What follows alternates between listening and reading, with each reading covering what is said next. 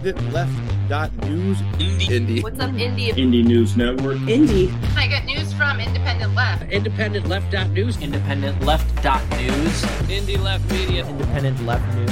Indie Left. Independent Left News. Independent Left Media. Indie Media. Indie Left. Indie. Indie. Indie. Indie Left News. Indie Left. Hi, Indie. Indie Left News. Subscribe to Indie News Network. We're world building. Your your way of assisting, I feel like, is really cool. Independent Left Dot News. Independent Left News. I'm a huge fan. He created INN. The founder of uh, Independent News Network. Indy is the founder of Indie News Network. Thank you, Independent Left News. A huge thank you and shout out to Indie Left. Everyone, check out Indie Left News. Hey, Indie Left. Independent Left Dot News. Indie. Indie. Hi, Indie. Indie Left. Indie Left News. Indie News. Independent Media. Independent Left News has done an amazing job. No, wrong one. Wrong. This is one. Hey, now we're good. Hi, Fee. Hi, everybody. Thank you. Hi. I've got Reese. Wow. Okay. Indy needs to practice his engineering skills again. Holy crap. he, he, he, he practices them every week. And Yeah, somehow, somehow. Something. Somehow, I managed. It's all right. I can't get mad. We all, we all make those mistakes. I I've, I've done some of those. And thankfully, it wasn't too bad. But uh, we've got a couple of fan members' signs already in chat. I don't know who else is here already. It looks like we got nine, ten people, and I know everybody else is popping on. I'll give them a second. But hi, everybody. Um, free Julian Assange. Hi, everybody. Free Julian Assange. Uh, we had an awesome weekend. Holy moly, what an amazing stream. Um, we were fortunate and blessed and grateful to be piped into Roar Media slash Beauty and the Boomer Oz and Trailer Park Pundit Shonda, as well as Action for Assange and Mist, Comrade Misty, Bitch. All those channels were streaming the Assange rally, as well as several others. Uh, Ford Fischer was the MVP. He got right out in front. He had the coverage for everybody, and we all kind of fed into that and were able to simulcast that out, and thousands of people watched it. So, so psyched about that. What'd you do all weekend, all week long? You had you had some crazy stuff happening. Yeah, I had um shows with Tara Saturday morning. Um like that was with Maria Butina. That was a good show. Right. Um and then there was that whole action for Assange Saturday. That was a big deal. Uh trying to support that as much as possible that day. Um and then that Friday we did a Reefer After Dark with you uh and Colin. That was that was a heck of a lot of a fun. So heck of a lot I of a fun. So long ago, I forgot. Honestly, Um, like just front. Okay, Y- yester- yesterday practically. practically. Um like you forgot. Um must have been good weed. It- it's, Um and then you did Indie Media Awards that Friday, I think, we, right? we did. We, I, I did the Indie Media Awards, and we we have the the list is now live, so you can go to indiemediaawards.com, uh, I-N-D-I-E mediaawards.com. I can drop that in the chat, and you can check that out at your convenience. Um, there are profiles and links for everybody. All of the honorees. There are 39 honorees, and so so proud to be able to you know spotlight their work and showcase them and put them all into kind of one basket. Uh you're grinding right now. Uh and then uh, one basket. But uh you know give them each the due that that i think that they've earned. And um again a lot of them don't don't really get the kind of spotlight and some of them are really uh, have reached out and are really psyched about it some are still finding out and it's really cool. Um, again, we don't really have very many of these type of awards, so I'm pretty psyched about that. But we're here to do a show, and I am really excited about this show. Uh, I'm not normally excited about doing stories or about doing this. Uh, you know, doing the show I am, but it's a lot of you know kind of negativity, and we got a really positive, exciting story to start tonight. So. Uh, well, we- we're five minutes in. So, welcome everybody to How Do We Miss That? How Do We Miss That is a show podcast streaming live on Rokfin and YouTube, Twitch, Rumble, Facebook, Twitter, Odysee, and Telegram, as well as on, Indie- on IndieLeft.news. Um, Sunday nights, 10 o'clock Eastern, 7 p.m. Pacific, available on all your favorite podcast platforms as well Spotify, Amazon, Apple Podcasts, you name it. That's co-hosted by me. I'm Indy. I'm the founder and editor of Indie Left News and Leftist.today. Uh, actually, that's got to change. That's now IndieMedia.today. And Leftist.today still exists, but we're changing that to IndieMedia.today. It fits better. Um, I got this guy sitting next to me. He's Reef Breland. He is the technical director for Indie News Network, INN, the host of Reefer After Dark, which we were both on on Friday night, and INN News, which is on every Wednesday night, normally about 9 o'clock Eastern, sometimes a little later, sometimes a little earlier. Uh, we're both founding members of the Indie News Network, and that's a collaborative family of. Who are these people? Well, yes, who are these people? Uh, 23 independent. Well, they're they're a collaborative family of 23 independent content creators who you many of whom you already know and love. You can go to indienews.network and you can find all the different uh, links to our channels. And in there, there is a link at the top to meet the members, and you can find everybody's links for Indie News Network. Uh, all the stories that you're going to see tonight. Oh, bitches. Yes, hi, Steph. Thank you, thank you. Steph, Steph is now, I guess, in the house. Um, all the stories tonight Yeah. were featured in Indie Left News between Sunday and Friday. It's just impossible. There's such a fire hose of developing news that all week long. These are just four. Actually, there's six of the big big stories. It's six articles, four stories. You're going to see what this is all about, and I'm pretty psyched about this. Okay, make sure to share this out, like the stream, sub to our channel on all the platforms you watch and listen. Like I said, we're everywhere on every platform you can imagine, even Facebook. I know. Again, so so proud about the hands off Assange, uh, and so proud about the Indie Media Awards, and and I will uh, cover that a little bit more. But really, I want to get to these stories. So let's jump into. Here's our thumbnail right there. Oh, Collins here. Hey, what's up, dude? And Kelly, welcome. We've got the Patreon. He's the Care at the bottom. He is the Care Bear. Care Bear. Willie Bragg, who showed up on on uh, in in DC on Saturday at the Assange rally, which was fantastic. Um, and I saw pictures of him with Misty and some others. So so psyched for you to be able to get meet everybody. But um, so we've got five uh, four stories tonight. We got Canary worker takeover. That's going to be our first story. What's going on over at Star- Starbucks United Union, the warehouse fire over at Amazon, and the latest with that, and then of course the EU and how the, their sanctions are actually jacking them up. But so the first one is about the canary. So Monday morning we do our show Sunday night. I go to bed at like three in the morning, three thirty in the morning every night. I get up at seven thirty, quarter to eight, and I find this tweet in my feed, and it says, "The bosses are gone. We're relaunching today as the Canary Workers Co-op. Keep an eye out for Show updates." screen. Oh, what? Oh, I you yes. Oh, keep an eye out for updates throughout the day. Yeah, that would help if I did share my screen with Reef.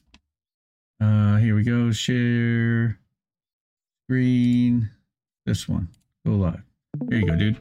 All right, so keep an eye out for updates throughout the day as we go as we share the story of what came before, who we are now, and where we go from here. Get the full story at co-op.thecanary.co, which is kind of funny. They're they're a bird, it's a coop, a co-op, and I was like, that's badass. So first of all, what what what's going on here? So the first thing is what what's happening. All right, at Canary. So first thing is I click on the link. I'm like, this is really cool. That's a Canary Turn Seven. They have a whole website dedicated to the Canary Workers Co-op, and this is actually in gray, but uh, what do you call it? Uh, our th- great green screen is messing with it. So this article is actually part of a series, and we're going to cover two of the articles about the workers' revolution, which led to the Canary becoming the Canary Workers Co-op. This is in the UK. You can read all the articles in the series and visit the new dedicated page. Again, that's Can- Canary Workers Co-op.uk. Uh, if I go backwards, you, you can see what the URL is here. Bah, bah, bah. Right there, co- coop.thecanary.co. C-O-O or co-op.thecanary.co. So, uh, what what's going on here? So I'm like, this is awesome. What's happening? The very flowery, never never a feathered beast to rest on the wing. The canary is in the midst of radical changes. We make the whys and wherefores again. These are British guys of that transformation in a series of articles and a dedicated page.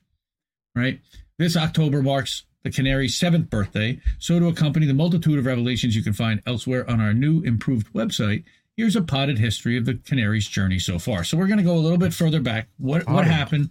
How did they start? Again, the, a potted history, right? This is this is Co- Colin's gonna love this because Colin actually, uh, you know, he has British British roots. So does Joe Nice. Uh, the early days of the Canary, right? Took flight in. Took flight again. They use bird references, which I also love because Indie Left has has had a bird kind of tied to it. We kind of dropped it a little bit now, but We'll, we'll come back to it. Uh, the Canary took flight in October 2015. Within a few weeks of its, its within a few weeks of its existence, mainstream media outlets started freaking out. They had good reason to do so because the Canary was calling them out on their shit. I love it. For years, there's been growing dissatisfaction among the public with the overwhelmingly right wing establishment media. This was one of the reasons Mhm. why the Canary came into being, right? So the hunger for an alternative me- uh, for an alternative was clearly reflected in our readership, with the publication reaching millions monthly from quite early on. Right. 2015 was also the year that Jeremy Cor- Corbyn became the leader of the Labour Party. He championed ideas that promised to upend the status quo. Naturally, the establishment's media, not a typo, instinctively tried to sabotage him at every turn. We know all about this. So, as part of a growing independent media landscape at the time, the Canary dedicated a significant amount of time in our early years to giving people some idea of what their electoral choices actually were, including making sure people knew which parties were electoral cheats. The upshot of the UK's electoral choices became very clear with the arrival of coronavirus. The government dragged its heels on reacting to the emergency.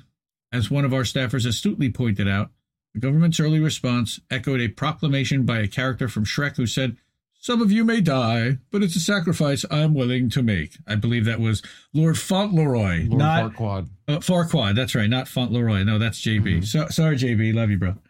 Um, We'll get his lordship eventually. right? The Canary called this appalling leadership out from the start and continues to do so. To do so, right? Many stories, one foundation. So seven years is a short amount of time in the grand scheme of things, but looking back at the breadth of the Canaries coverage, its seven short years feel like a lifetime. From the arms industry to the welfare state, via police brutality, the sixth mass extinction, we've cast a wide net in terms of reporting. We, uh, what's behind all our reporting choices, however, is a rev- revulsion of injustice and a compulsion to stand with those facing with it. What? Yeah. The Canary has also attempted to confront the injustice within the media landscape itself. It's a closed shop industry that generally greets people who don't have a private education with a sign that reads, Your name's not double barreled, so you can't come in. But through our Amplify project, we provided free training, mentoring, and paid publication to magnify marginalized people's voices. This is a fantastic publication. I mean, and they have a, a U.S. division as well, the Canary. I don't believe they're co op. So, talking about changing with the times, we live under the boot of a system that cannot exist without injustice. So, as an entity that rails against injustice, the Canary has faced challenges. This has impacted how we operate as an organization throughout the years. What do you mean? We began, for, for, for example, as an organization that largely derived income from advertising revenue, but moves by social media giants to limit the reach of independent media, bogus attacks on us, and other factors ultimately propelled us toward the adoption of a different model, a membership based model where most of our income comes from the generous people who financially support us. We are immensely grateful to our supporters for financing our work, and we feel a deep sense of responsibility to them. That is, in no small part, why we have spent a considerable amount of time this year looking inwards rather than outwards. I love this. As we explained in detail elsewhere, we uncovered a ton of unequal practices that are the antithesis of what we stand for. So, we got rid of the bosses, and we started laying down the foundations for our transformation to the Canary Workers Co op. Fuck yeah. As we set out on this ambitious and necessary newest course, one thing is for certain we will need members, old and new, to help our birds soar. So this is Tracy Keeling. She's a member of this workers co-op. It's really badass. Um, that's half of it. I want to flip and I want to go to the tweet that I saw in the morning, uh, the, a series because inside Twitter there is.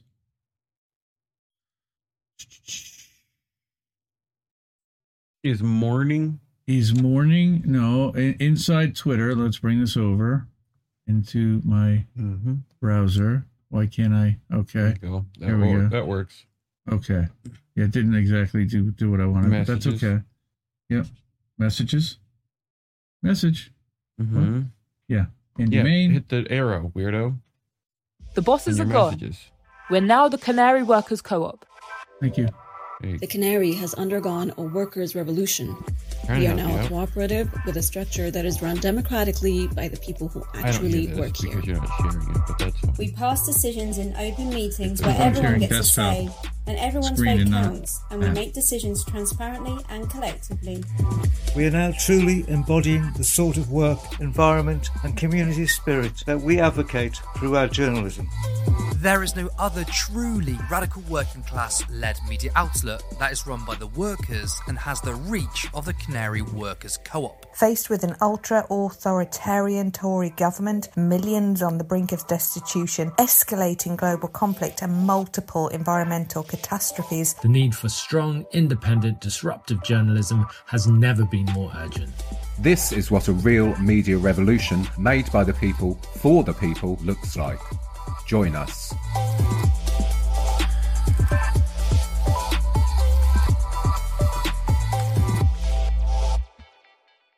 Badass, right? So I'm like, this mm-hmm. is so cool. So I sent this over to Colin. I'm like, you got to see this. And so I read that part of it. Now we got to get to the other half, which is written by one of the guys. And here it is. For the first time ever, the Canary is under workers' control. So yeah. I think we like this this photograph to begin with. Okay. Yeah. So this week we are relaunching the Canary as a worker-owned co-op. Again, this means that all decisions will be made by the workers from now on. There will be no bosses, and everyone will get paid the same for a day's work. We aim to be an example of radical democracy in action. Wow. Okay. So the Canary has adopted a sociocracy structure, and there's a whole link to this website, sociocracyforall.org. And I just screen capped a, a small portion of it, but there's an entire website dedicated to this. But what is sociocracy? It combines con- consent decision making, a decentralized system of authority, and intentional processes to improve our decisions and processes over time into a governance system that supports an effective and efficient process while increasing connection, listening, and co creation among members. It's used in businesses, communities, nonprofits, cooperatives, grassroots groups, and in education. And the whole idea is decentralization, everybody gets a say, and a truly democratic uh, um, work, workplace. So, what this, sounds good, right?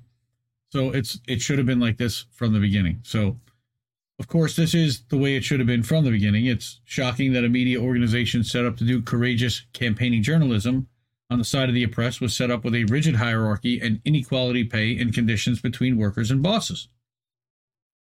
So we're releasing several articles and statements explaining the extent of the Canary leadership's oppressive, unequal, and entitled behavior. You might ask, why, why did we stay on? Well, the reason why we're here is because we all believe in the need for radical media that isn't afraid to speak truth to power, amplify voices of the oppressed, and envision a world beyond capitalism and the state. However, in radical media, uh, uh I'm sorry, however, radical media needs to be a microcosm of the world in which we want to live. It needs to be worker run and truly democratic. Colin's like probably nodding his head, going, Yes. Embodying yes, organizing. Embodying the change we want to see over the last six months, mm-hmm. we've been organizing hard for control of our workplace. It wasn't easy to achieve. In fact, it's taken a workers' revolution. But now we can honestly say that we are striving to embody the change we want to see. If we want to see revolutionary change in society, we first need to take back control of our lives, our livelihoods, and our workplaces to create an infrastructure that can be a resource for movements struggling for change. We hope the Canary can play an important role in providing a platform for a radical politics that seeks to transform society in a holistic way, not just to elect a social democrat leader, a social democratic leader, while leaving the rotten state system in place. Here's how the way we work is going to mirror our vision for change. And I think you saw some of this in the video. Okay, they've registered a new organization, the Canary Workers Co op, and filed articles of association outlining their structure which again is that it's been set up to create a cooperative media platform which will be run by its members in a radically democratic way. That means that all of our decisions will be made by the workers themselves. UK law requires us to have directors, but our directors don't have any more say in decision making than the rest of us. Because we're registered as a cooperative within UK law, our primary rules need to be written in a certain way and meet certain criteria. However, we want the way we operate in practice to mirror a deep, deeper radicalism and militancy. As such, the way that the Canary operates as a co op and a sociocracy will be an unfolding process, defined by the decisions we make day to day as a collective. We'll work hard to ensure that what we create is an empowering expression of our collective vision. The decisions we make, and which we actually govern, and which actually govern the way we work together, will form our secondary rules. So this is really interesting. Like people always ask, like you hear the word co-op, but wh- what exactly do you do, like when you're building a co-op? So with cooperative principles, it's guided by the cooperative principles, which means that number one, we are owned and controlled by and for our members. Everyone who works at the Canary is a member of the co-op. Number two, we're democratic, and all of our members have an equal say in how we're run and how we spend our money. Most important. Number three, we're committed to providing education and training to our members. We believe in helping our members develop for the good of the co op and for the good of the movements for change that we are part of. And we'll work with other co ops and with wider communities to achieve our aims. I love this. So, under the old regime, the Canaries bosses got paid significantly more than the workers. In fact, the difference was a lot more than we were led to believe. When we when we began to take control, this was one of the very first things that we changed. Now, everybody from writers to editors, copy editors, designers, and video journalists gets exactly the same hourly rate, which is currently set at 12 pounds an hour, a rate that we can that we dearly hope we can increase in the future. 12 quid. Decisions were previously made at the Canary in a deeply hierarchical manner.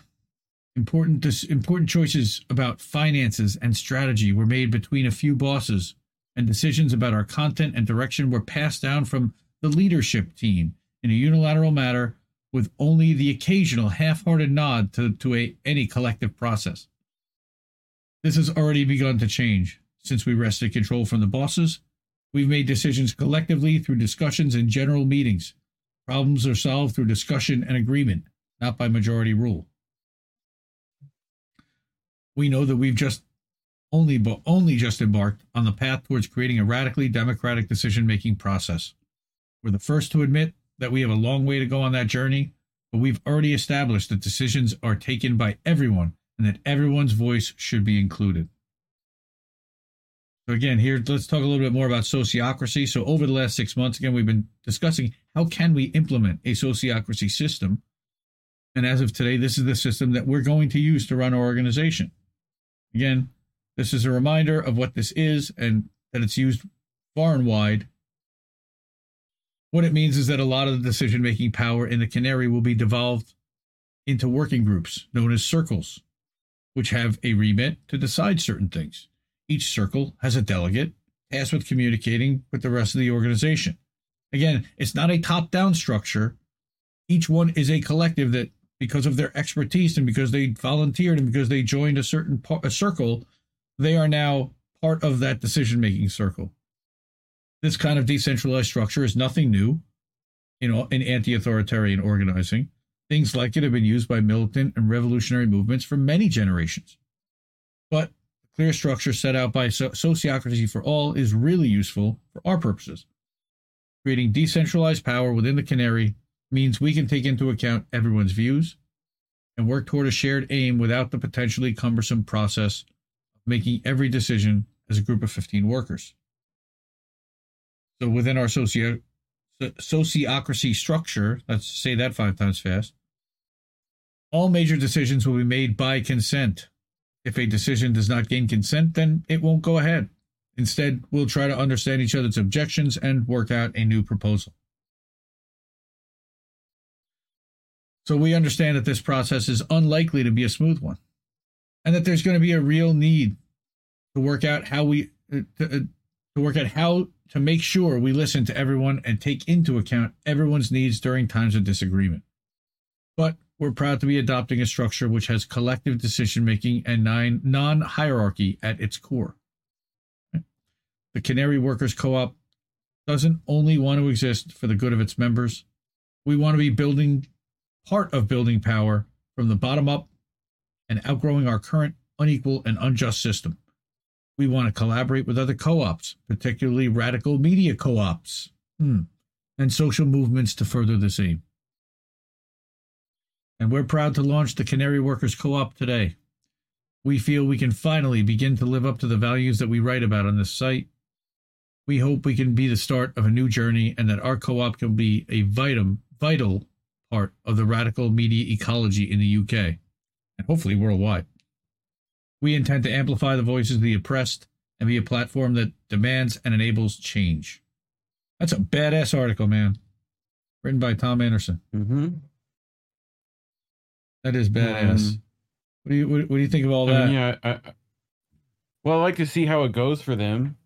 You know, I think like I think having a co-op is good.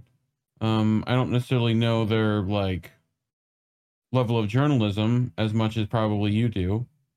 Um, they're they're pretty good. Uh, I would say that they're one okay. of the better outlets. Again, they've been featured in indie indie left news not recently for a while, maybe because of the um the structure that they had and the content they were choosing to amplify to, to, to go towards. I'm not really sure. I also don't focus as much on UK stuff. But I don't even know how or why yeah. this this specifically showed up. Maybe it's because it was a worker co-op um, I do yeah. follow the Canary UK. I know Mohammed Elmaazi at one point was working there. I don't know if he's still over there or what, what the story is. I did not read all of the oh. articles. I did not go through all of these. Um, and I think that is the end of this segment. Yep. So let's go back to me and Reef. And oh boy, we got a bunch of people here. Hey! All right. So Jimmy's here. We got Rick Solis. We got Eric T. Red. We got Kelly. And we got so much fan, Mr. Crab. Yes, thank you, Mr. Crab. Um, everybody, uh, thanks, thanks to, and it draws on the use of consent rather than majority voting. so basically, everybody has to kind of collectively agree that that's the best decision. Agree. Yeah. Right. Karen, how are you? Welcome. Yep. We got Big Mad Crab. Everybody's here. Check this out. That is the so biggest, badass. The maddest. Again, thank you. Shout out mm. to the Big Mad Crab for this thumbnail, which is fire. Oh, look at that. Starbucks Workers United. Green against green. That's what happens. So it shows up black. You must be too close to your thing again. I hear I hear myself what? in your mic. I'm getting feedback. Mm, okay. I don't know if anybody else is. I don't think so. Anyway. But... He's big. He's mad. He is the crab. So our next story is um, what happened over at JFK 8 this week. I know you first reported it, and by the way, this was written by Sharon Zhang from Truthout, and and you'll notice that there's a little um, logo next to Sharon Zhang, and she's got two logos because not only is Truthout an Indie Media Award honoree, Sharon Zhang also is an honoree for being one of the top writers, and we we feature her stuff very often on this show, as well as in Indie Left News, and love her to death and appreciate her work. Support her, Zhang Z H A N G underscore Sharon on Twitter, and support Truthout. They're an outstanding organization.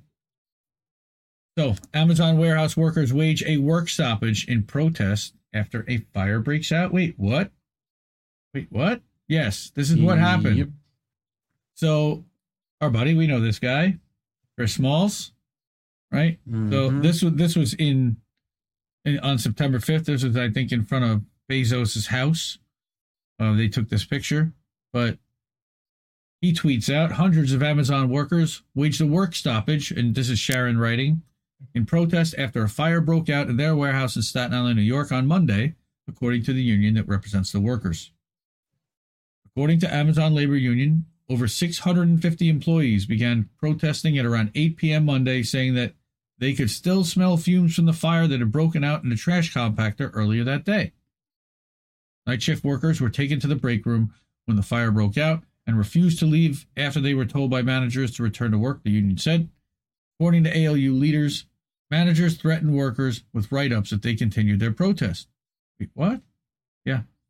The work stoppage lasted nearly three hours according to ALU, and a large portion of the workers marched to the manager's office to demand that the workers get sent home with pay.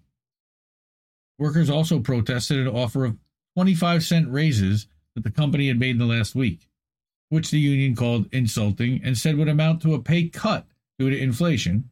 True. And the fact that workers at the warehouse still have yet to have their union recognized by the $1.2 trillion company. ALU says that the stoppage may be the largest collective action ever taken by Amazon workers. It's also the union's first major work stoppage since it voted to unionize earlier this year. Right? A lawyer for the union, Seth Goldstein, told Motherboard that workers said the compactor caught fire, that it caught fire, had been malfunctioning and smoking for weeks. What? Yeah, God forbid they have to replace the compactor and lose their profits. One of the reasons that people are unionizing at Amazon is because the employer cares about profits and doesn't care about their lives. We've seen this over and over. Where's the transparency here? According to New York Times Noam Scheiber, one employee said that the warehouse still smelled like fire as of Tuesday.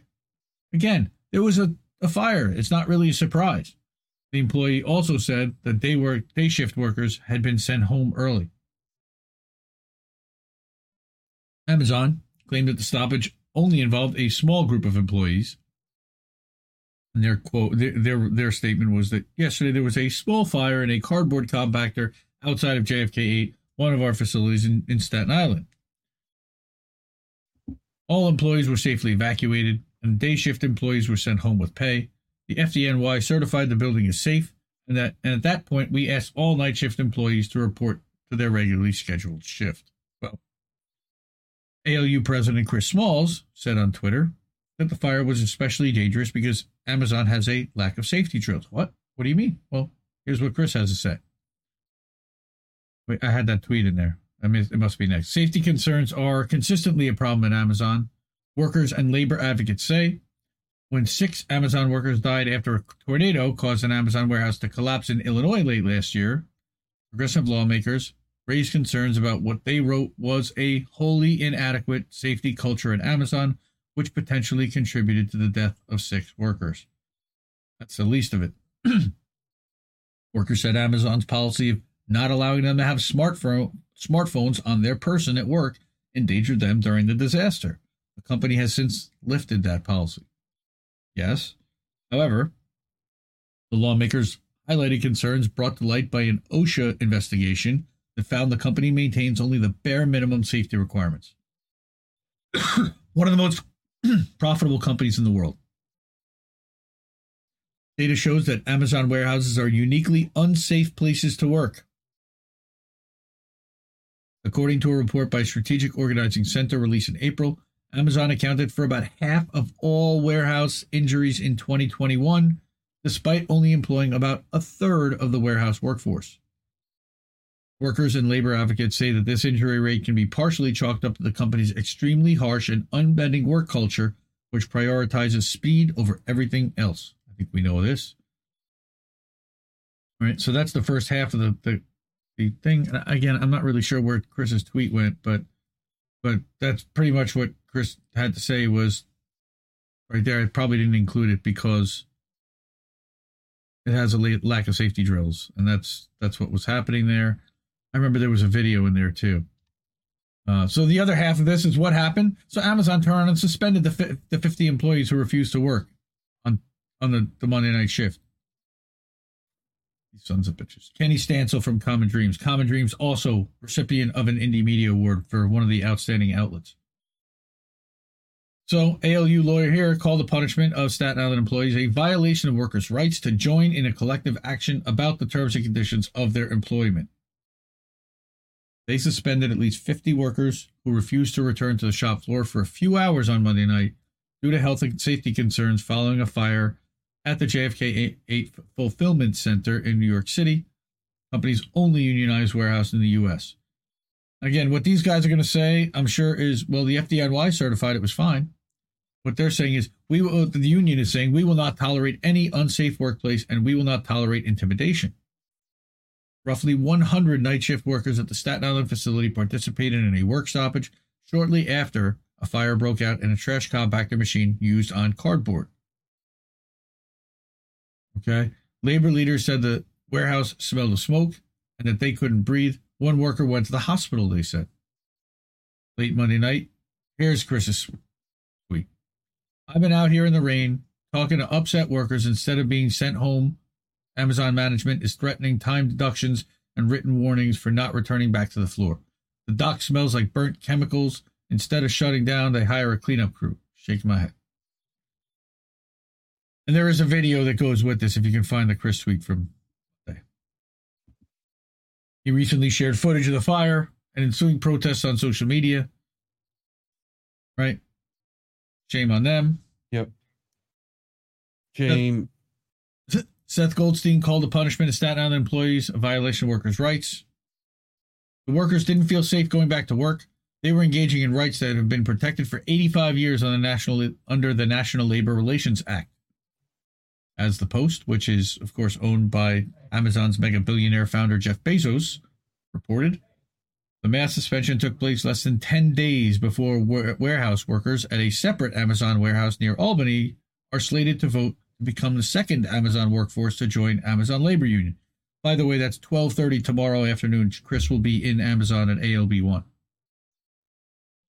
ALU scored a historic victory for the labor movement in April when workers at JFK 8 voted to form the nation's first union at Amazon, second largest employer in the country behind Walmart. Nonetheless, the e-commerce giant, which spent big on, on union busting consultants and pulled out all the stops in an unsuccessful bid to crush the organizing drive, has yet to recognize the independent union. Amazon labor union organizers say Amazon's crackdown in Staten Island was intended to have a broad chilling effect on their organizing campaigns, including the upcoming election. And this is from the Post. Union organizers said that 10 union leaders who led the action were suspended on Tuesday, as well as 40 warehouse workers who refused to return to their shifts. So Amazon spokesman Paul, Paul Flaningan told the newspaper that all employees were safely evacuated, like I said, from the from the area of the warehouse where the fire had broken out. Day shift workers were sent home with pay, but once the fire department had certified the building was safe, the company asked night shift workers to report to their scheduled shifts. This is mm-hmm. an issue, but while the vast majority of, of employees reported to their workstations, mostly because they knew they would be retaliated against if they didn't, a small group refused to return to work and remained in the building without permission. ALU, however, disputes the corporation's account and describes the suspensions as clear retaliation against workers who refuse to work in unsafe conditions. Amazon Associates JFK 8 uh, had our lives placed at risk yesterday, and this isn't the first time, ALU said Tuesday in a statement. Yesterday's safety and health risk fire, but uh, is but one example of why we voted to form a union so we can have a real voice on crucial issues which impact all associates every day.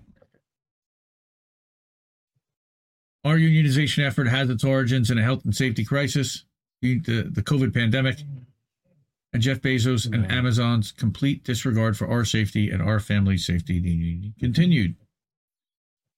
Of course, before he was elected president of ALU, we know this. Chris Smalls was fired from JFK 8 in March 2020 after organizing a walkout to protest their refusal to adequately protect workers from COVID. Staten Island facility has earned a reputation for egregious violations of workers' rights since it opened in September 2018. Data published earlier this year, for instance, shows that the fulfillment center's already above average injury rate increased by 15% from 2020 to 2021. Right. Quote, it's well documented Amazon warehouses have major safety and health issues, and their treatment of everyone, uh, uh, every one of us yesterday underscores why we need Amazon management to respect our choice to unionize, to follow the law, sorry, and their legal stalling, and start negotiating with us over key issues, including our own safety and health. We won our unionization election fair and square, said the ALU, pointing to the NLRB's recently announced plan to throw out Amazon's objections to the union's victory, which paves the way for contract negotiations, assuming Amazon comes to the table. Quote, Amazon workers made a collective decision last night to demand that workers get sent home with pay while the smoke cleared. We demanded to see the fire department report. We demanded real information about what was happening. When workers demanded the right to speak together as a union, Amazon then increased their intimidation by informing us that key worker leaders have now been suspended for doing exactly what workers voted for, coming together to make a plan that we as frontline workers felt safe on the job. We will not tolerate any unsafe workplace and we will not tolerate intimidation. Amazon reportedly plan uh, ALU reportedly plans to file an unfair unfair labor practice complaint with the NLRB, I'm sure, in response to these suspensions. So, fuck you, Amazon, again. Like billions of dollars. You can't send one shift worth of employees that are near that compactor home with pay for one day. One day. Their margins are not that tight. They're tight. They're not that tight. And why they're they that tight? Because they want to squeeze everybody else. And they're putting everybody else out of business. Swear. They're by and large. They're B and L. Like in, in that movie WALL-E. Are you frozen? Yeah. Oh, no, you're not no, frozen. Okay. So mm-hmm. I know we've done a lot of coverage on Amazon ALU. Um, they are still organizing. JFK 8 is still their bellwether. And we are still in their corner. We want to see this happen. Um, and this is what, what they're fighting for. This is why they organize. Because without this, would anybody know that the, that the workers were sent back to breathe in potentially toxic fumes? No. Nikki, no. Radical Leftist Agenda is here. What's up? What's up, fam? What's up, fam? All right. Um, so that's crazy. Uh, Amazon, of course, draconian, ridiculous. Um, Chris Smalls is on the case. This is this is JFK eight. I would expect that he would be there for this. Um, and of course, again, he's trying to organize and build around the country. This is why they need a large internal media structure on their own why they need to be building their own Amazon labor union network. Why they aren't today, I don't know. I don't know. Don't know. Anyway, that's on my soapbox. All right. So I got, mm. I got, uh, so uh, any, any, uh, any comments, any thoughts on, on that story that haven't already been said? I'm just curious because you've done a lot of. Yeah, not. I have. I mean, I think clearly working at Amazon is not in the best interest of a person to do. Hmm. You know? Sad. Um, Sad. Yeah. Um I mean it's just like this is one among many terrible industries with like unions that like I wish were able to do more to stop this kind of thing. So, you know, um I don't know. We'll see. Yeah, it's I, I'd like these people to get some, you know, justice in that regard. It it would be nice. Um not even justice, like just treated like people. Like fairly right, yeah. Like like mm-hmm. like not like cattle, like get your ass back to work salt mines. Like, are you serious? Like, okay, we just had a fire. We get that we had to send home a day one, shift. You can wait a day. You could you can wait an extra shift, like one more shift. Um, well, they're to again say that the well, the fire department said it was okay. Well, it was okay for what? It was okay to actually have an entire group of people working there and breathing that shit for eight hour shifts or 10 hour shifts or however long their shift is with the 15 minutes that they get for breaks and all the other nonsense. Again, Matt from ALU, mm-hmm. uh, formerly of ALU, but Matt from the Kentucky Campbellsville facility, who was recently fired and retaliated against for organizing would be able to tell you a lot more about that than he did on INN a couple weeks ago. Um, mm-hmm. So let's see. Uh, yeah, Ka- Kelly. I wonder if someone set that warehouse on fire in California. Hmm, who knows? Uh, that's again. We got Restream bot kicking in, but only for. That's interesting on Twitch. Not on. I don't know why. That's really strange. Anyway. So we're gonna go to. We got a couple more stories. Those were the ones that had multiple articles in them.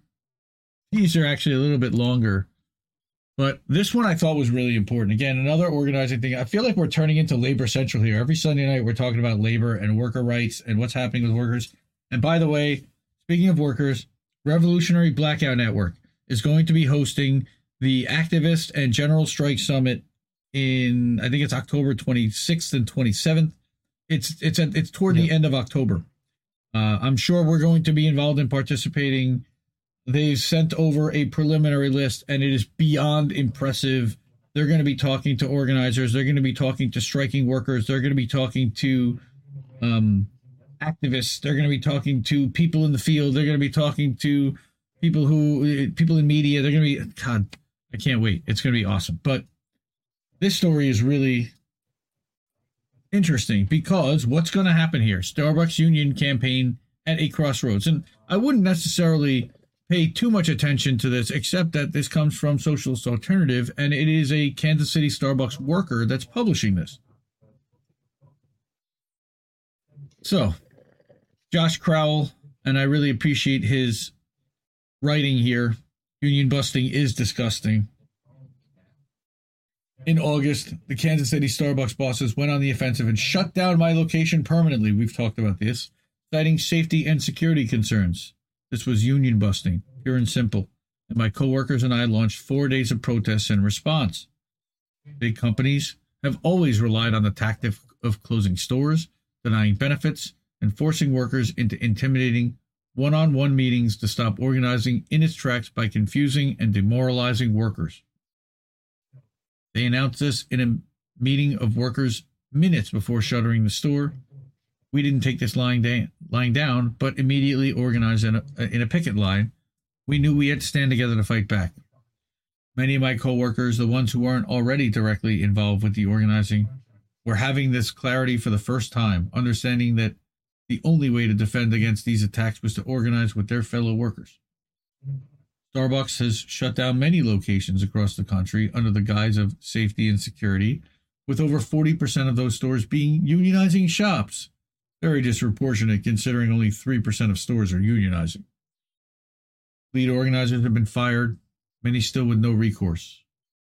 As we go into Starbucks' busiest and most profitable time of year, workers will continue to be stretched in as Starbucks continues to escalate their anti union campaign our union, Starbucks Workers United, must start organizing towards coordinated action at a scale not yet seen if we're going to have a fighting chance going into the fall.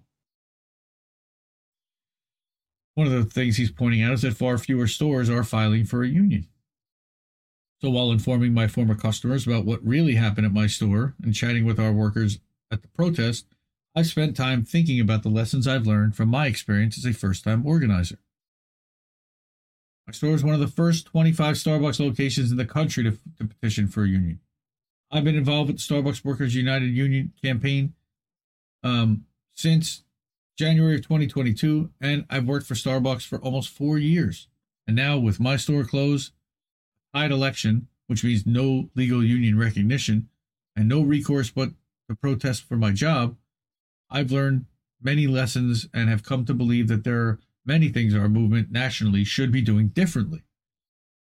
You know, we don't just complain, there's going to be solutions. Our union needs a major change in direction if it's going to go up against a ruthless corporation like Starbucks and win a union for all the nearly 400,000 workers at 9,000 stores.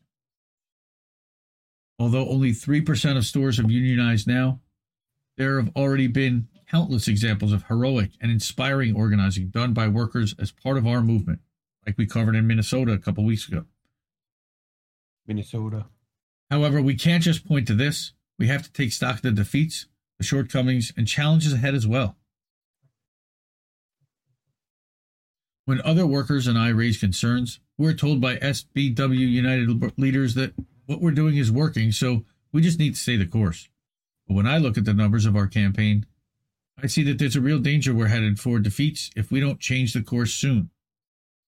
The number of stores that have uh, that have filed for a union election has declined dramatically month to month from its peak of 70 in March. This was down to just 40 under just under 40 in May, 14 in July, and only 8 in August. I found that most workers are not aware of these numbers, which is a problem. In order to have an honest discussion about our strategy going forward, we need to have an honest picture of where things currently stand. Here's the chart. September saw a slight uptick, but July, August, and September have all seen fewer than 20 filings.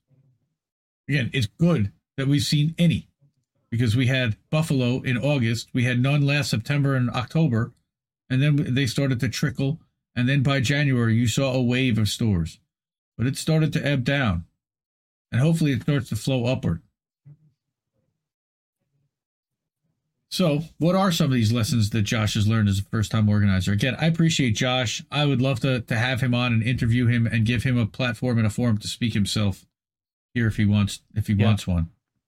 Um, when we first started the Union Drive in my store, we got together a wide layer of workers into an organizing committee.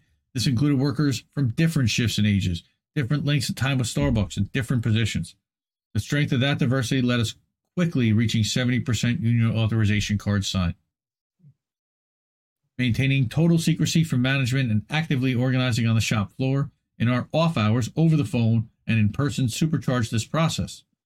But while these movements were crucial to starting our organizing, when looking back, I can see where we started to falter.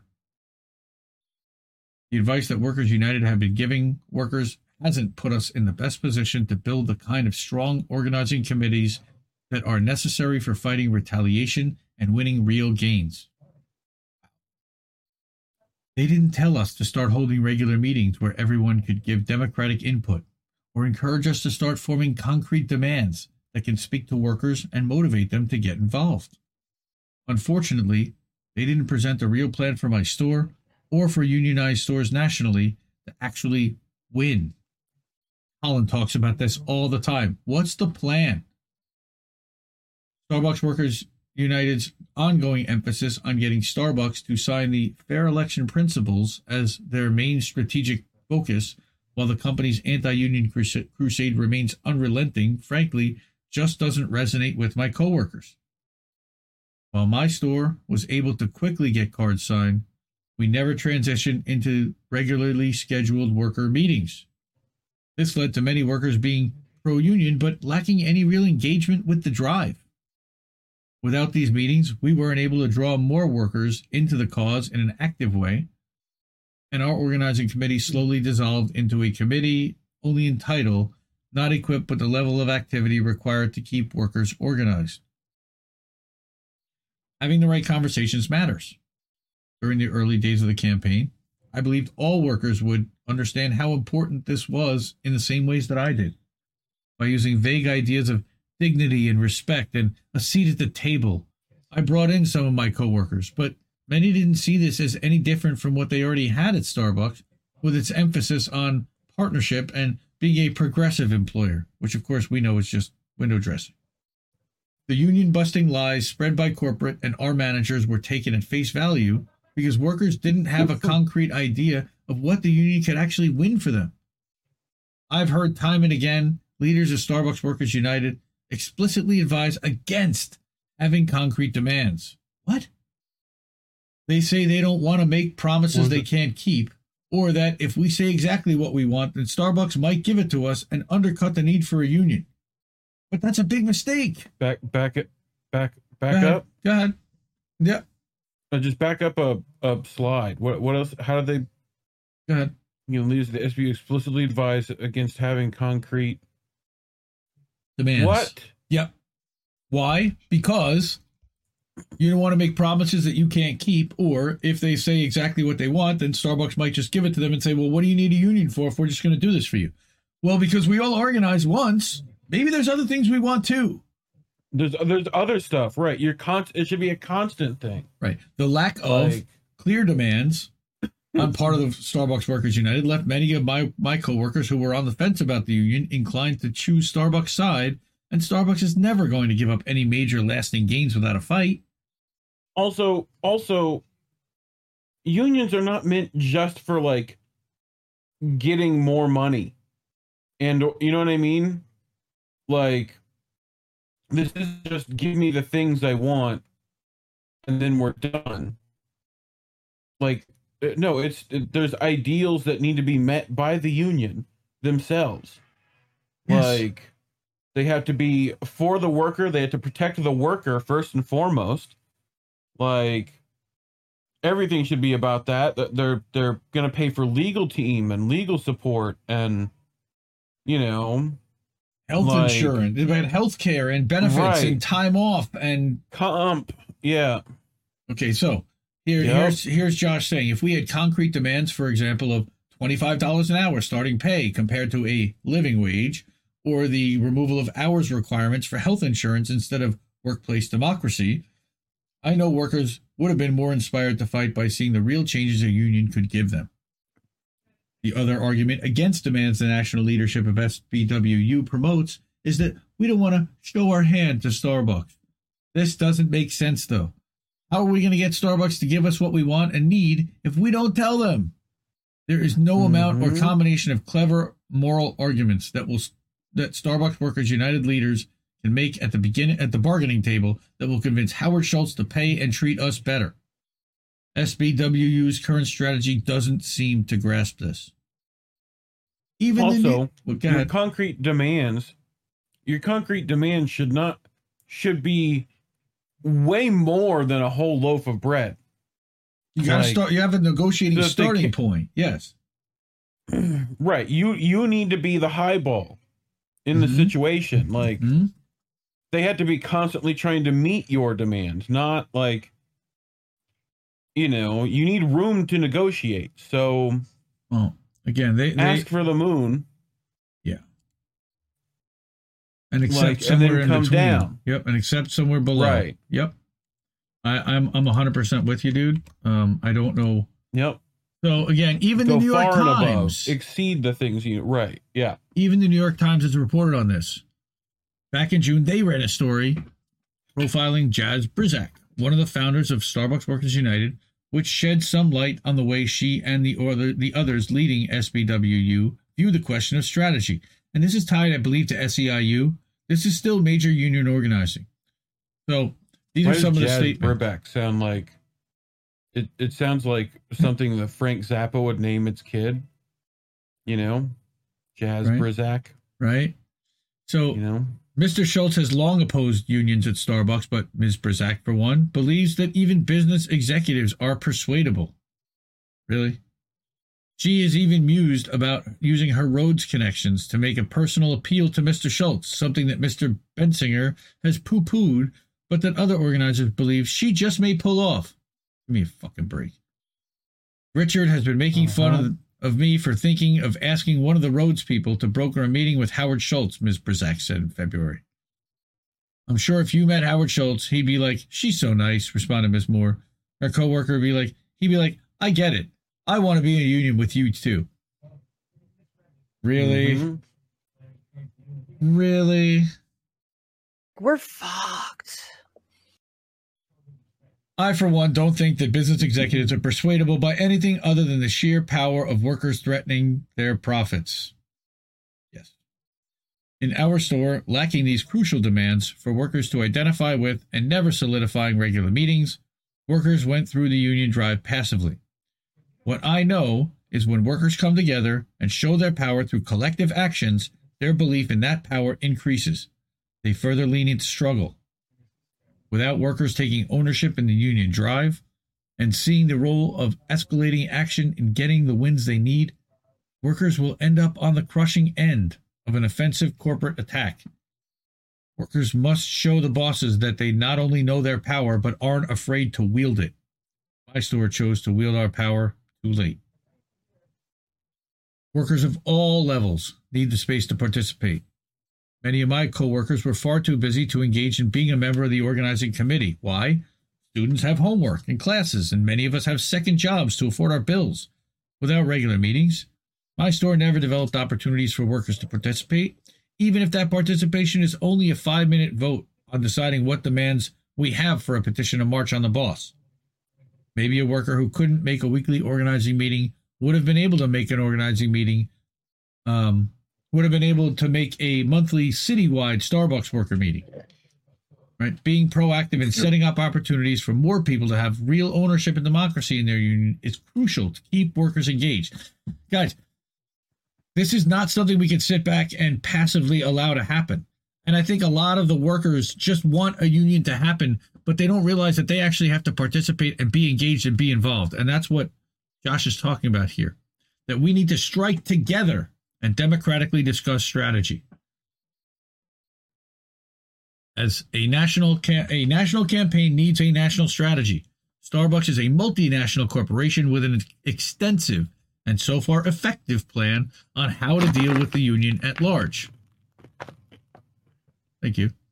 For workers to have a chance to win against the bosses, we must also have an effective nationwide strategy for organizing.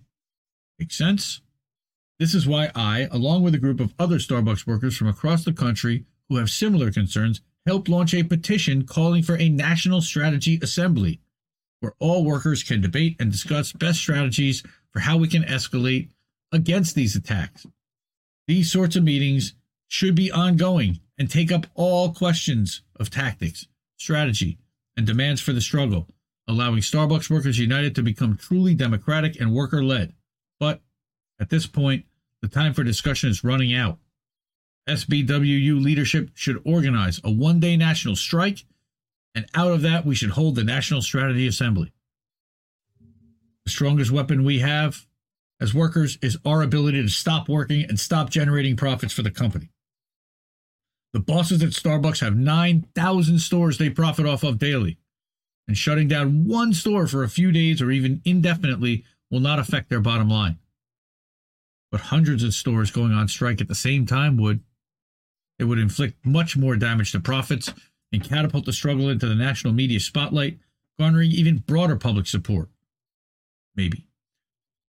As Starbucks continues to close stores like mine and fire worker organizer worker organizers, Starbucks Workers United should throw its full force at the bosses through coordinated and escalating strike action, beginning with a one-day national strike backed up by a strong strike fund that's democratically controlled and administered by workers ourselves.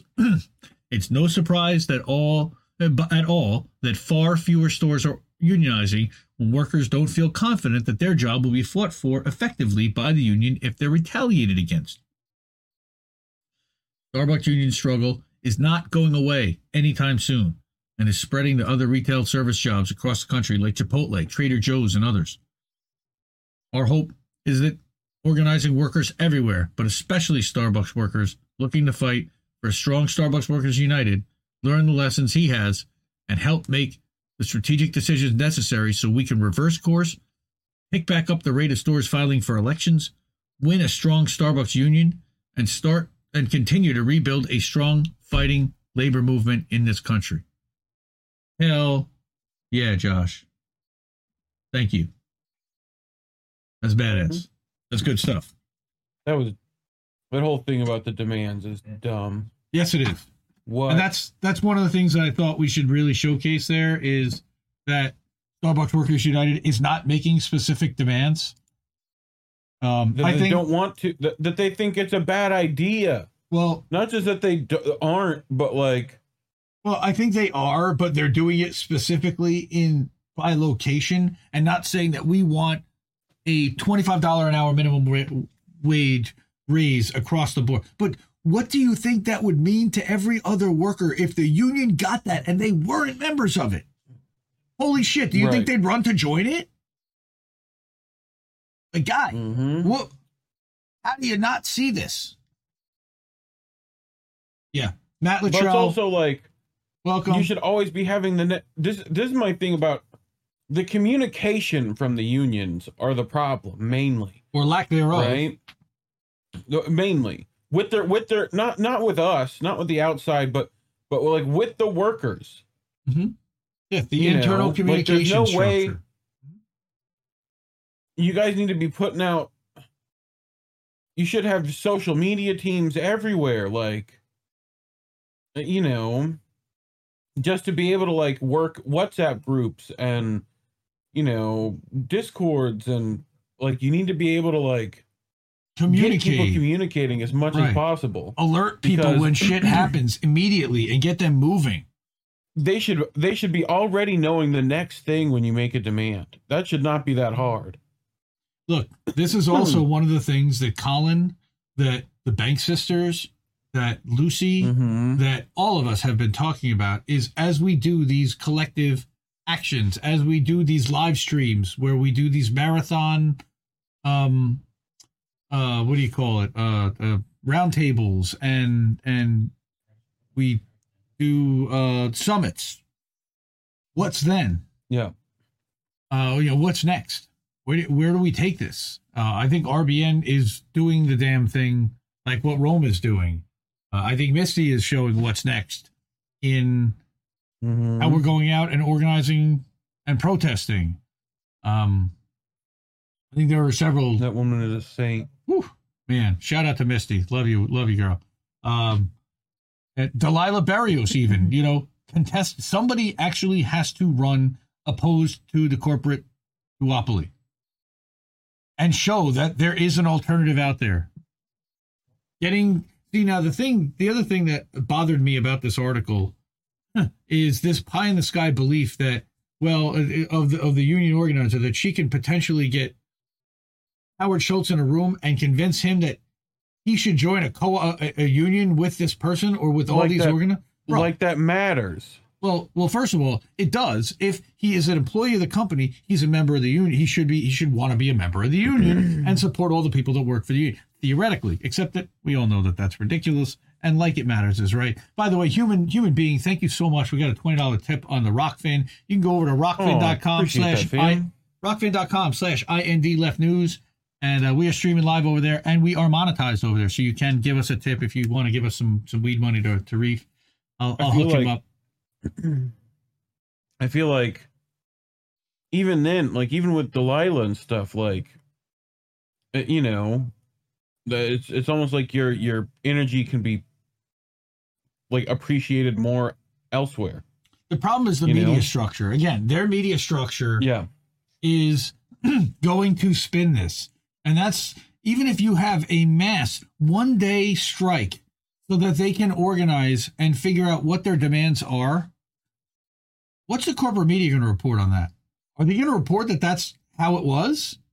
No. No. No. Of course not. They're not. They're going to they're going to spin it how they them- want to spin it. expect them to expect them to make the worst possible conclusions when you make any of these decisions. Like right. And that's what the majority of people are. That's all the majority of people are going to hear. Um, Mm-hmm. again, which is why you said we need to have, they need to have the unions and the mass labor movement in general needs to have a much larger organizing structure, including a mass media arm that is part of a Yeah. labor movement and labor first. We are part of that media structure, even though we don't necessarily never really volunteered for it. We find that we are one of the few It's outlets similar- that is regularly reporting it's on similar. labor. It, right. Well, labor is similar to politics in the problem that like a lot of uh, you know power is corrupt in that regard. Like And absolute power And- corrupts absolutely. I've heard that somewhere before. Yeah, well, even with all this, there's the possibility that that union could not be working for you, like, especially with infiltrate. Like, you have to be vigilant in in this, like, if you do support it. So, like, looking at these things and learning that, oh, the the Starbucks union doesn't think that we should have concrete demands. No, you should have that and then some. You know, you should be making a big long list. Yep. And checking it twice, according to Santa Claus. Um. Yes, Anyway, Santa Claus. Santa Claus. So we have one more story. Yep. Uh, okay, one more story tonight, and this is going to be about sanctions.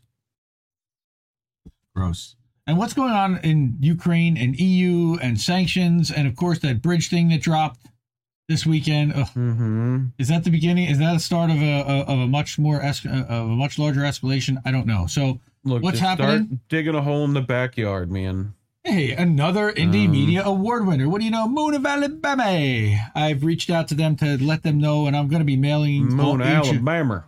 We're going to be reaching out to each of them and mailing them a physical award in addition to Yes, having the website again, indiemediaawards.com. You can go to, and there are bios and uh, they just a logo up there. I don't have a picture because I don't even know who Moon of Alabama is, but they write some uh, incredible analysis and have been for quite a long time. So, what's happening? EU pushes for more sanctions, which will come back to bite it. This is analysis about what's happening overseas. So, of course, we know that on February 22nd, two days before Russian troops entered Ukraine, the US and EU put reams of sanctions onto Russia. They also confiscated some $300 billion of Russia's reserves that were invested in the West. No, actually, stole. The sanctions had been negotiated between the EU and the US and, and prepared for over several months. The idea was to bankrupt Russia within a few weeks. The, the deluded people behind those sanctions had no idea how big uh, how big and sanctions proved uh, Russia's economy really is.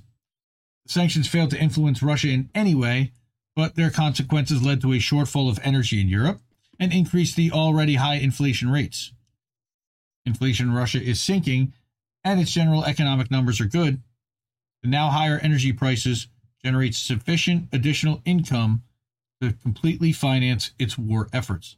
In addition to the fact that they've made deals with India and China and Pakistan. I thought they tried to make one with Pakistan, but now that they outed their leader, I don't know where they're at with that.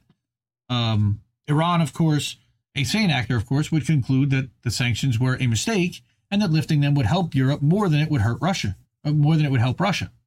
But no, the US and European pseudo elites are no longer able to act in a sane manner.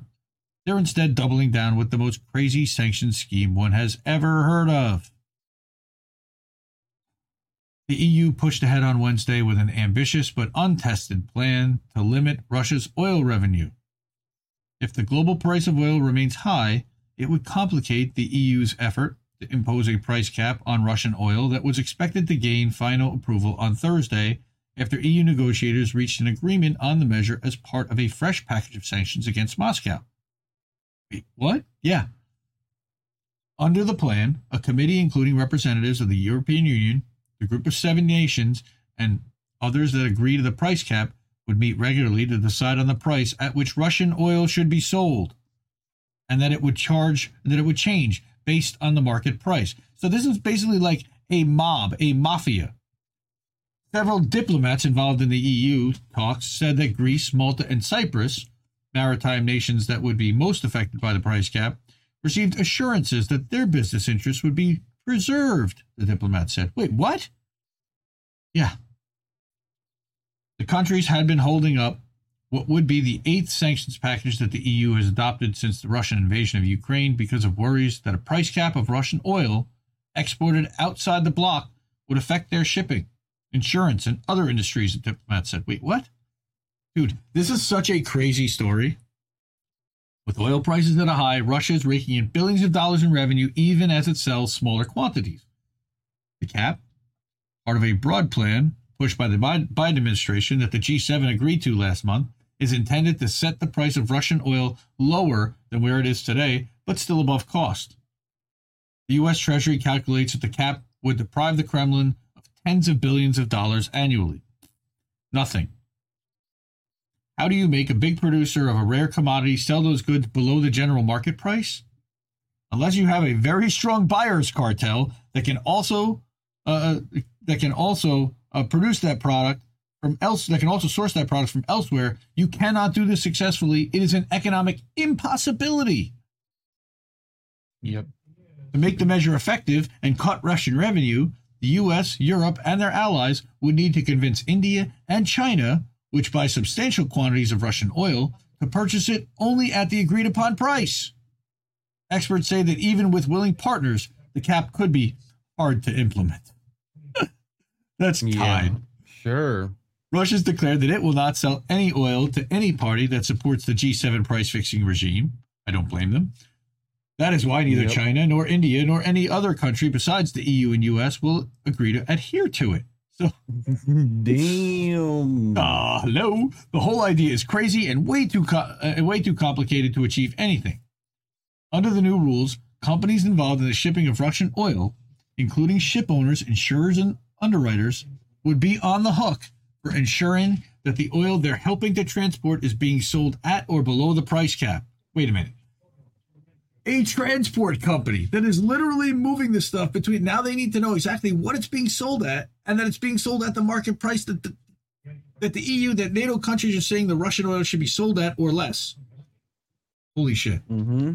Or more actually, because what they want to do is they want to drive the price high. You played yeah. yourself. Yes, they did. All right. So if they're caught helping Russia sell at a higher price, they could face lawsuits in their home countries for violating sanctions. Oh, that's weird. Okay, they don't want to see Russia drive up the price, except that they're gonna they're gonna drive up the where are they gonna set their price in relation to Russian pricing. I, I don't I don't quite understand how this works.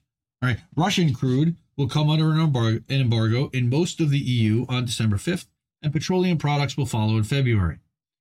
The price cap on shipments to non EU countries has been championed by Treasury Secretary Janet Yellen as a necessary complement to the EU oil embargo. Under the EU deal, Greece, Malta, and Cyprus will not be, will be permitted to continue shipping Russian oil. Had they not agreed to place their companies at the forefront of applying the price cap, they would have been forbidden from shipping or insuring Russian oil cargo outside the European Union. A huge hit for major industries. Again, protecting capitalism. This is what this is all about capitalism. More than half the tankers now shipping Russia's oil are Greek owned.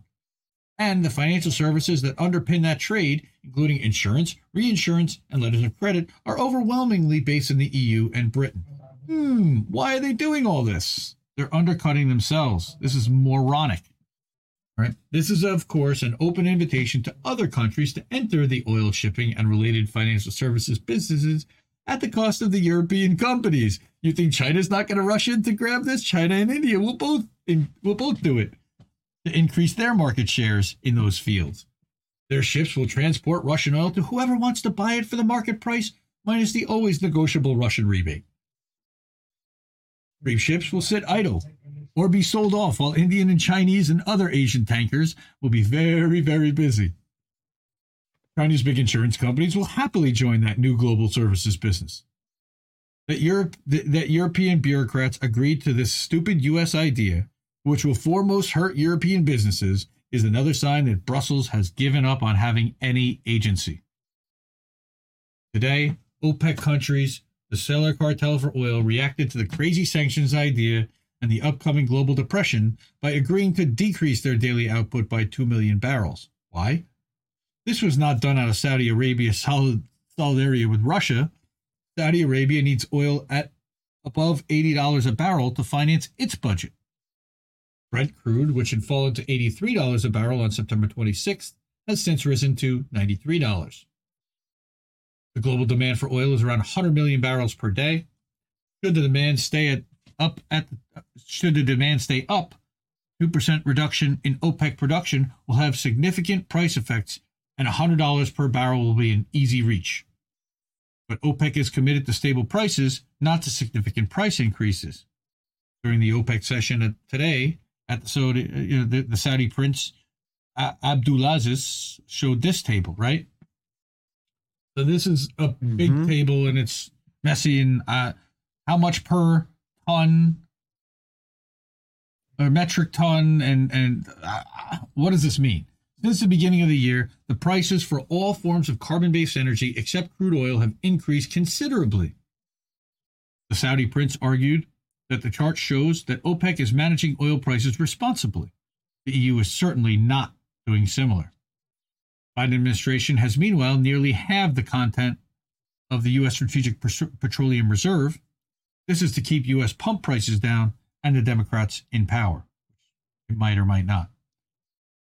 Again, this is showing the size of the SPR. Like literally, it's at its lowest level since the 1980s. Okay. Neither is a responsible step to take. And that's our new banner. Well, with all our links and logos and nice. stuff. Check that badass out. Try to make it consistent. Yep. All the eyes are microphones. What did you, just J? do you just J Roc us? You'd be like, check that bastard out, Mafk. Ah.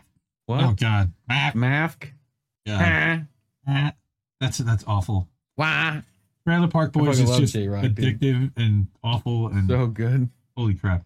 Uh, okay, so that is our last story about sanctions. EU is shooting itself in the foot and doing it to help to quote unquote help America. Um, nobody's helping. They're not going to help. Mm, I, I, I, what they're helping is to accelerate potential world war, which we don't want. Um, of course. I mean, it's going to be a cold winter in Europe right now. Um, it's going to be a mess. So I'm I'm a little concerned. Um, mm-hmm. what else have I got? I think I think I'm pretty good. Um, that was that was good. How, an hour twenty. That was good. I, I thought we were going to go even longer than that, but I told you I, I went bigger font, so more slides is more good. Yep. All right, so uh, I did want to take a minute and go through the Indie Media Awards website, uh, F11 on this bad boy because it was not live, or actually it was live the other night when I went live uh, to go to the award show, but um, I couldn't get it live on my thing because I had not changed the URL at the top. But uh, it is a very simple website. We now have the live stream that I did Friday night embedded here, so you can watch it. Uh, we you can get to the top writers, top streamers, and top outlets here, or in the top navigation. We also have an Instagram and a Twitter. We're going to be adding stuff to that. Really haven't even gotten started with this yet. Um, our little SEO explanation, and I read a lot of this. I think last week on last week's show. So the, the site is not live. So if you click on top writers, it brings up this nice little pop up box. And again, shout out to White Hat um, technology or whatever his his company is, and there's a link down at the bottom somewhere. You can hook him up. That's Josh, and he built a nice site. So again, if you mouse on each one of these names on the photo, it will go and if you click on it, it will bring up a profile for them. There's a larger photo and another kind of transparent photo in the background, and a little blurb and links to find them on their channel. So Whitney Webb, for example, Here's where you can find Unlimited Hangout, find her on Linktree and Telegram, Rokfin, Twitter. We've got all the links up there. She also, of course, writes for The Last American Vagabond. Uh, Ryan at TLAV did win an Indie Media Award for top streamers. These are the top writers. So we have 13 top writers, and we have, I believe, 16 top outlets and nine top streamers. So here are your, your top outlets. Again, links to all of these outlets, websites, social media accounts, wherever you can find them, connect with them, support them. Please support independent media. It is super important, especially as they continue to ration up censorship. So we we want to honor these people uh, and and these outlets, truth tellers. Really appreciate their work. Sabby Sabs, Revolutionary Blackout, Jimmy Dore, Frank Analysis, Convo Couch, Lee Camp, Richard, Hardlands, Last American Vagabond. Thank you, really, all of you. And uh, and I hope you guys are are proud and happy that that we chose you guys to to honor with with an award. And again, Misty Winston also received an award. Uh, I showed that on at the end of Friday night stream. And again, if we play that right here toward the end. Uh, oh, hey, there's me. And somewhere here we go. This is the Misty, Misty Winston Award. We gave her one for activism. Uh, I don't know why this isn't blowing up. Oh, I'm in full screen mode, but it's for activism. And we really appreciate all she did to organize this weekend, and not just this weekend, but also on all of the Roger Waters concerts and Freedom Fest, which she went and manned a table for Assange. I mean, she's constantly already planning the next thing and that's one of the things that a great organizer does is they're constantly looking at what's next. So again indiemediaawards.com go i-n-d-i-e i'll put it again in the chat. Indiemediaawards.com all right so this week we have a lot of great stuff coming up. Uh, tomorrow holy crap 2 p.m eastern. This guy's going to engineer a stream that has legends on it Actually, we've got an indie in, indie media award winner, uh, honoree, and that would be Vanessa Beeley. She will be on Tara Reade's stream, 2 p.m. Eastern tomorrow, with Wyatt Reed, who just narrowly escaped a hotel bombing in the Donetsk this past weekend. Thank God he's okay. Wild. Okay, so they're going to join Tara Reade tomorrow at 2 p.m. Eastern for a talk about uh, corresponding and and uh, being in a war zone, um, and reporting and and being a journalist in a war zone. Um, then Tuesday, I don't know if we have any shows lined up. I know I'm not lined up for anything because I'm going to be on the road this week. But Wednesday, we've got INN News with Reef and Colin. We'll see who else is going to join for that.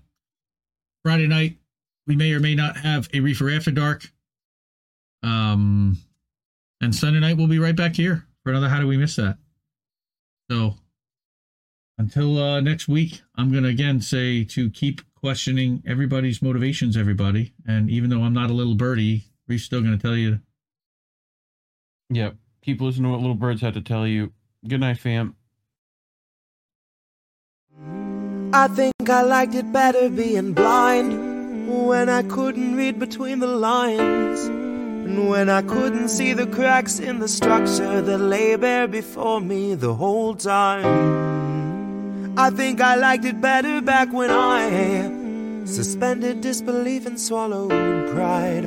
I thought I knew the difference in the red from the blue, but they both bleed us so dry.